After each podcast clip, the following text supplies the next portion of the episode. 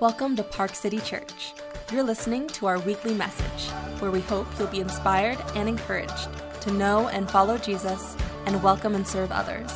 Thank you for tuning in. Our reading this morning is from Luke 1, verses 1 through 7.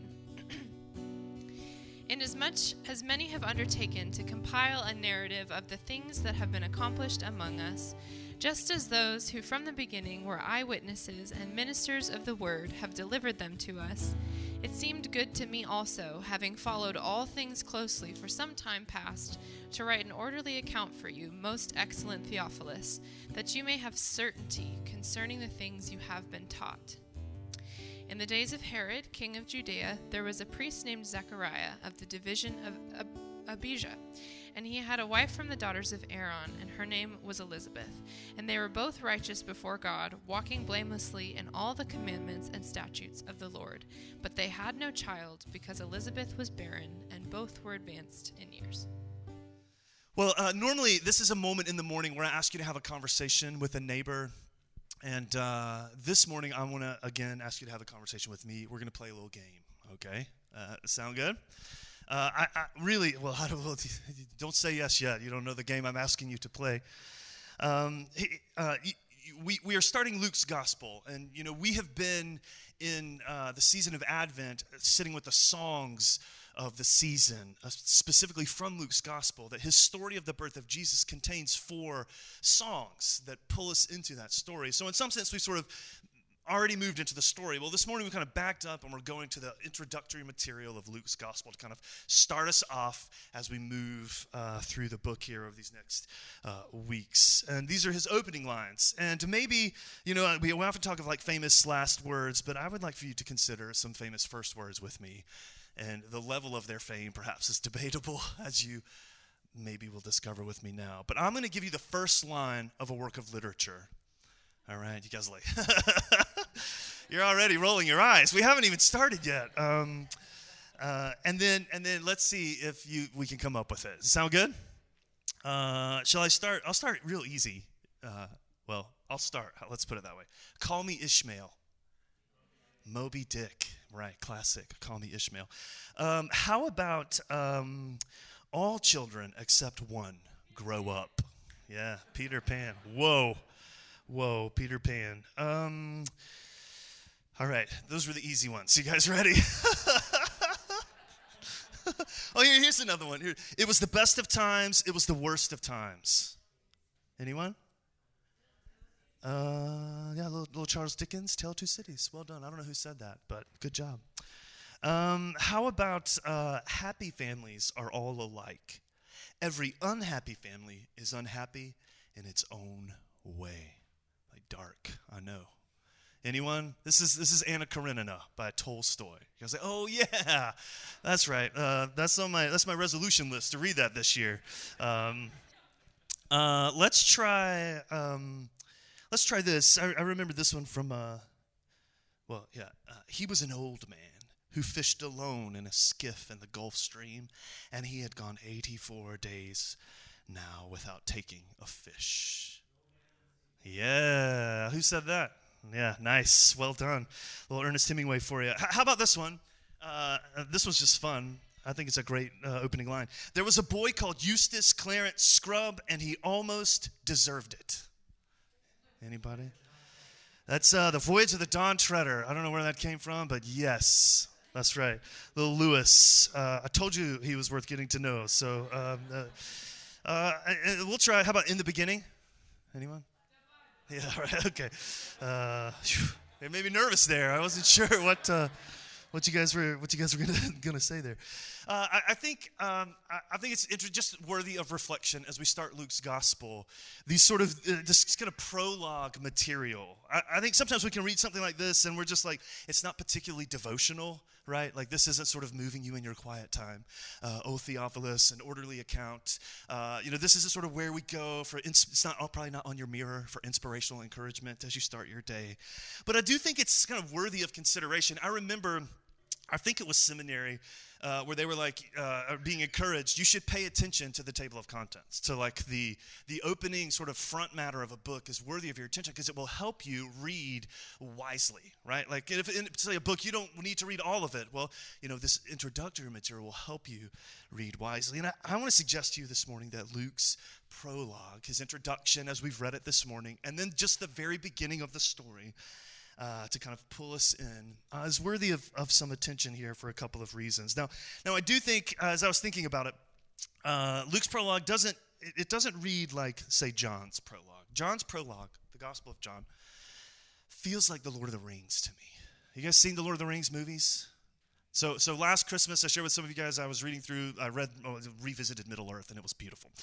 Uh, here, oh my goodness, right? Please talk about Georgia football instead. But uh, uh, this Christmas, uh, I stepped into um, the Silmarillion, which is kind of like sort of the early history of the Middle Earth world, right? You know, not kind of like it is like early history and beautiful and fun. And but there's a whole section in there that that gives us the content of the prologue to the movies. If you've seen the movies, there's sort of before the movie starts there's this whole sort of beautiful narrated, I think it's Cate Blanchett, I can't remember, narrates this beautiful music in the background, pulls you into the story. I hear that when I read, like, in the beginning was the Word, right?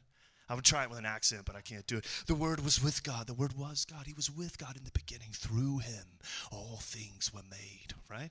Like that's how it feels. Nothing was made that has been made. In Him was life. That life was the light of men. Right? He goes, he goes on, the light shines in the darkness. Yeah? I mean, you can feel it, right? Like pregnant pause, but the darkness has not overcome it, right? It feels just beautiful and poetic. Luke's introduction, which Emily read for us this morning, does not right?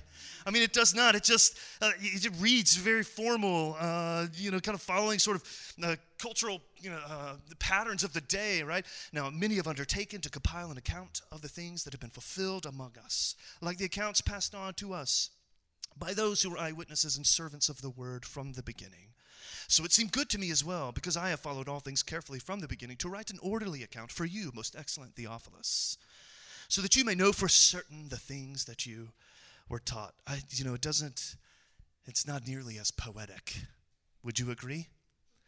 But I want to suggest to you this morning that uh, it still has something to say to us, that it, that it, that it serves a purpose of kind of pulling us into uh, the story of Jesus. Many of you perhaps know Luke uh, in his gospel is sort of a two volume work, right? He wrote the gospel, the story of Jesus, as he's just told us, he pulled from sort of eyewitness accounts of people that he knew, kind of orderly, uh, brought them together for Theophilus. But Luke also wrote Acts.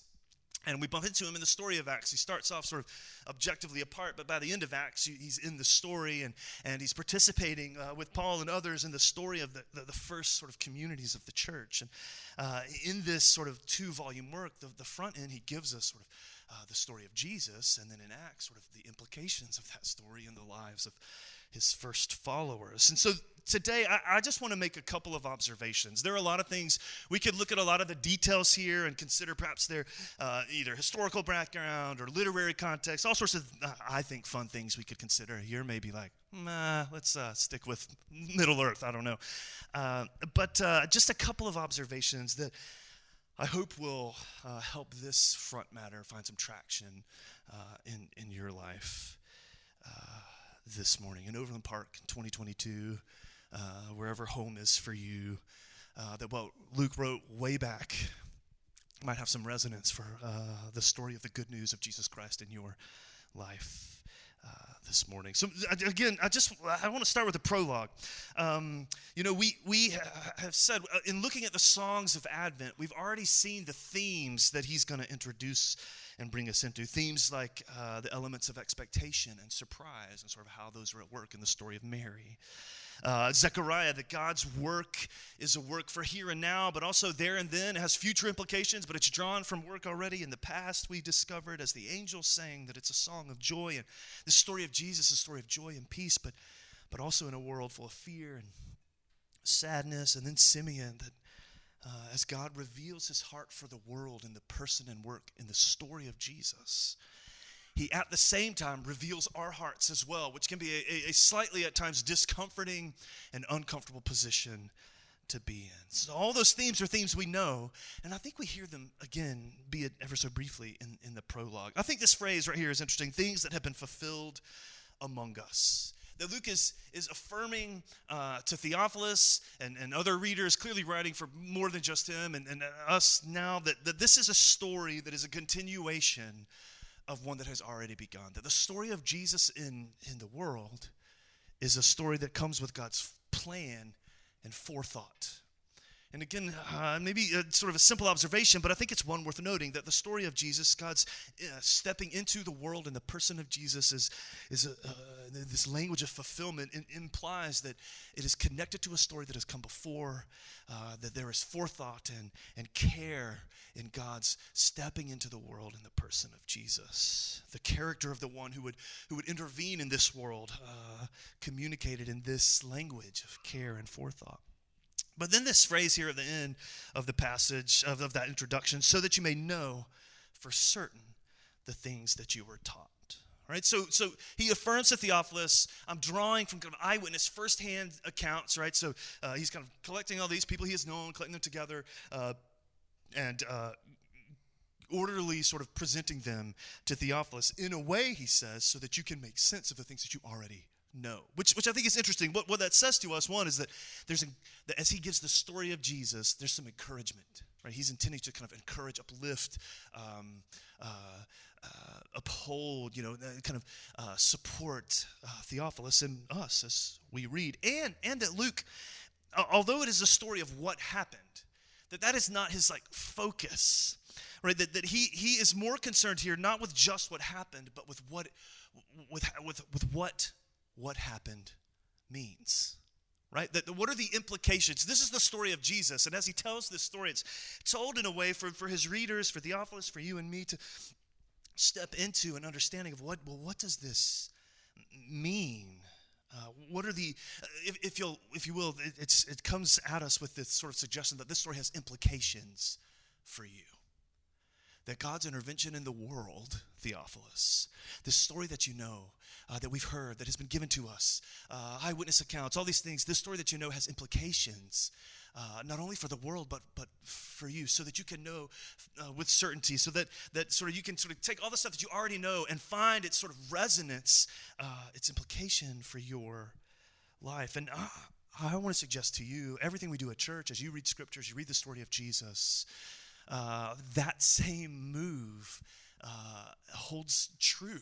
That the gospel, the good news of Jesus, is, as Luke will tell us, good news for the world. And that news has implication for, for you. Right? So that you can make sense of what it means, uh, even still, here and now. But, but I think Luke, uh, one, one other sort of observation about all of this, which is why we read the next couple of verses.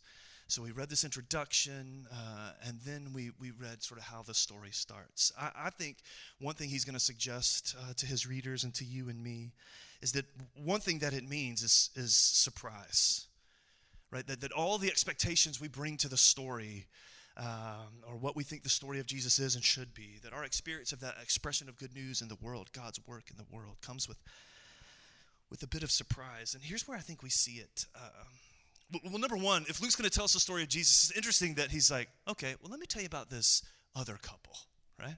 Let me take you to uh, Zechariah and Elizabeth. And you're like, okay, well, you know, maybe this is like dramatics or building here. He's pulling us into a story again with context. It's not just this story, this story has history. But then there's this really interesting uh, language in the way in which he describes uh, Zechariah and Elizabeth. Uh, so, first, he situates it historically during the reign of Herod, king of Judea. There lived a priest named Zechariah who belonged to the priestly division of Abijah. And he, and he, had a wife named Elizabeth who was a descendant of Aaron. So, we're situated in history, we're, we're situated in a, an existing story. But then he says this in verse 6, which I think is interesting. They were both righteous in the sight of God. They were following all the commandments and ordinances of the Lord blamelessly. But they did not have a child because Elizabeth was barren and they were both very old. Which, when you read the story, I, I think one reaction is like, what? Wait, what? Right? Like, you've just told us they're faithful, they're righteous, they're, they're sort of following all the rules, they are blameless in the sight of God.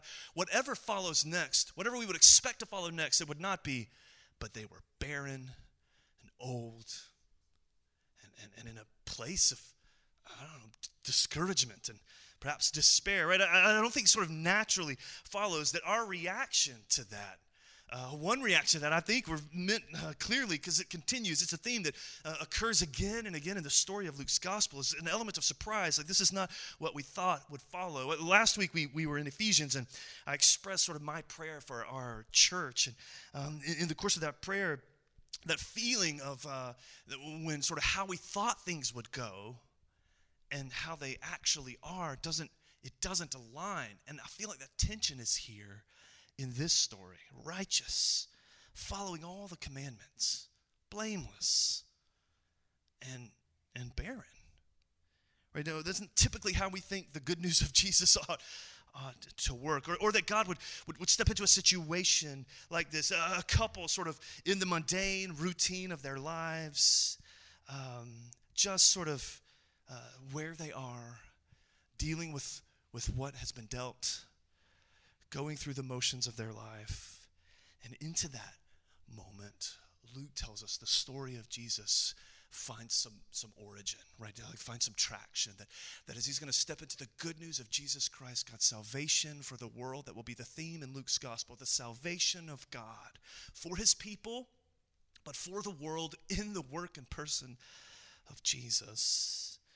That it will find traction in the life of this couple living this kind of experience. I think there's a bit of surprise there.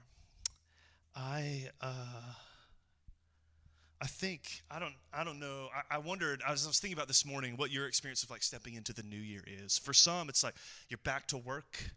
You're back to routine.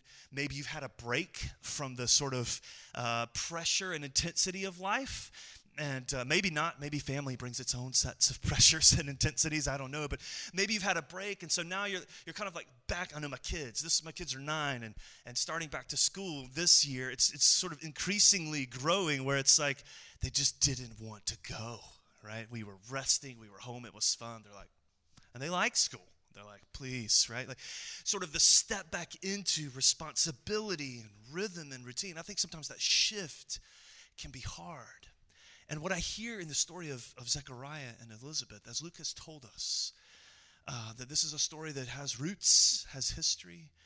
Uh, this is a story that has implications for you. And then his first example of that is a couple doing the best they can, in this case, even living righteously, yet still in a season and stage of life full of brokenness, as Emily prayed for us this morning. Life is good, yes, but also at times broken. And, and in the midst of that, uh, the story of Jesus uh, working uh, life. I, I don't know what your experience as you step back into routine might be, but I, I think one message from the gospel for us this morning is that even as you step into mundane uh, routines and pressures and responsibilities of your life, the good news of Jesus that is cosmic and global in scale also has implications for the routine everydayness of your experience. And I hope at Park City that that comes through, sometimes better than others. But I hope the grace of God as expressed to us in Jesus finds resonance with your life. I, I, um, I think I've mentioned previously as I sort of wrap this up uh, that, that, we've been reading through the Chronicles of Narnia with the kids, right? You'll notice the theme here. I, I, give me a week or two, I'll be off the literature thing, and we'll, you know, after Georgia wins, all of the illustrations will be about the Georgia game. But, um, but uh, I mean, after the Chiefs uh, run it back, that's what I meant to say. But uh, sorry, I don't. Was that too much? All right, I, I didn't. Okay. Uh, we've been reading Lord of the Rings. I'm sorry, uh, the Chronicles of Narnia. And uh, I've been reading Lord of the Rings, but I told you we, uh, we had moved through uh, the first six books. And, uh, and, and we, we came to book six, and uh, is book six, right? Yeah. Uh, the last battle, seven was it the s- seventh one? Yeah, sorry. We read the first six, and and uh, we listened to some of them. We read them as a, as a, with the girls, and uh, we, I told you we came to the last one. And uh, my wife has a knack; she like reads to the end of a book which you can argue with her over the merits of that uh, or not. But uh, she kind of flipped through this book and she was like, I don't think the girls are ready for the weight of this story, uh, sort of how things are going to develop. I'm not, I think they are really emotionally invested in this series, and I'm afraid of what you may do to them emotionally. Maybe give them some years of maturity. So I gave them one. And uh, I think we're ready, right? um, well, we, so we started reading it, and uh, maybe she was right. I don't know. Uh, but it's too late now, right? The the the the proverbial train has left the station, and um, yeah. So, uh, but we so we started, and uh, you know, I think one of my kids really loves it and has been like clamoring for it, and the other one, I think, in an attempt to sort of differentiate from her sister, wants to not like it.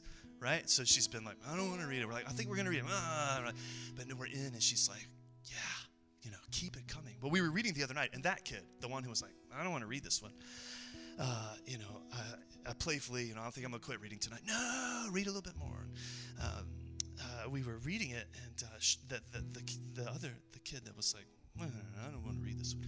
She was like, um, where? You know, we read a couple of chapters. She's like, where are the people we love? Right? Like, where are the children? you know, like we, we read six books of getting to know all these central characters, and in this last book, you know, you start sort of somewhere else with other people, and and uh, she's like, "Are we ever going to get to the to the children?" and I'm like, "Patience, young Padawan, or whatever. I, I don't know." Uh, I'm like, yeah, you know, wait, wait, wait, wait, wait, right? Just, just hang in there. And, and it, this feeling, like the payoff has been worth it, right? That we were sort of well into the story before we sort of bumped into uh, the people, the characters that that we have grown uh, to love. And, and I, I, I, think about that feeling as I, as I step into Luke's gospel. Uh, as we hear sort of this introductory material that's like, nah, you know, you're like, I don't know. And then you start with Zechariah and Elizabeth. You, you kind of, you're moving into the story and you're into the story. And, and uh, before, you know, we, we get to the, purpose of Jesus. As we'll see in the coming weeks, Luke 3 and 4, as he stands up and announces, This is, this is why I am here, or sits rather, as he announces, This is why I'm here. But, but I also wonder if our experience of the good news isn't kind of like this as well. That you, you can be well into the story of your life and maybe church is maybe a part of the rhythm of our life maybe it's a thing that we've done but but we can be sort of well into the story and and and, and sometimes be wondering like where is the grace of god here or, or maybe we're kind of well into the routines and motions of our lives, and it's at a moment that we don't expect, and perhaps haven't anticipated, where it comes alive uh, to us, where the good news of the grace of Jesus sort of uh, wakes up in us in, in, in a way that we hadn't anticipated or foreseen. Maybe like Zechariah and Elizabeth, we had just sort of been doing what we knew to do and found ourselves in perhaps places of barrenness. And yet, there it's, it's where we finally feel and experience and meet the good news of Jesus. I, I, there's a lot we could say about history and background in Luke's gospel, but it's uh, what I hope you'll see over the coming weeks is that as clearly as a story of God's salvation for the world. And as Luke is telling it, he wants to tell it in such a way that, that Theophilus and you realize that, that that's a story you're a part of.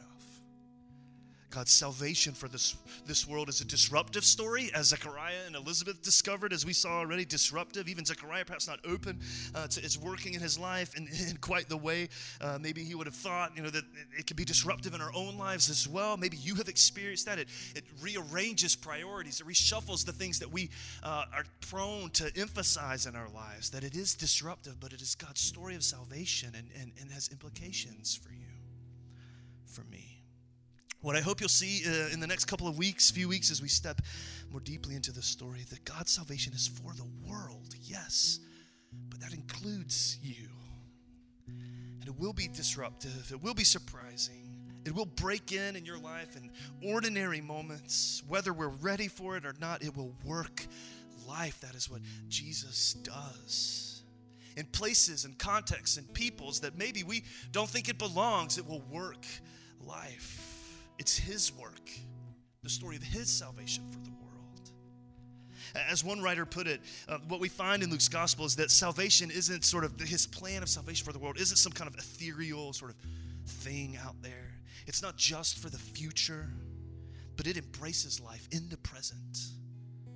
It restores integrity to human life. It revitalizes human communities. It sets the cosmos in order and it, it, it, commissions the community of God's people to put His grace into practice among themselves, but also in ever widening circles to others. That it is embodied, it is fleshy, the story of God's salvation in the world. And this is the story you have been caught up into this morning. I don't know the circumstances of your life. Uh, some of you I do. But I hope you hear the invitation of Luke as he says, Let me tell you, let me, let me put the story of Jesus uh, to you in a way that will help you understand that this has resonance and meaning for you in a way that you can know with certainty its implications for your life, that the good news of Jesus has implications for you. Thank you for listening to the Park City Church podcast. To learn more about our church and or to find ways to get involved in our community, visit us at parkcitykc.com or follow us on social media at parkcitykc.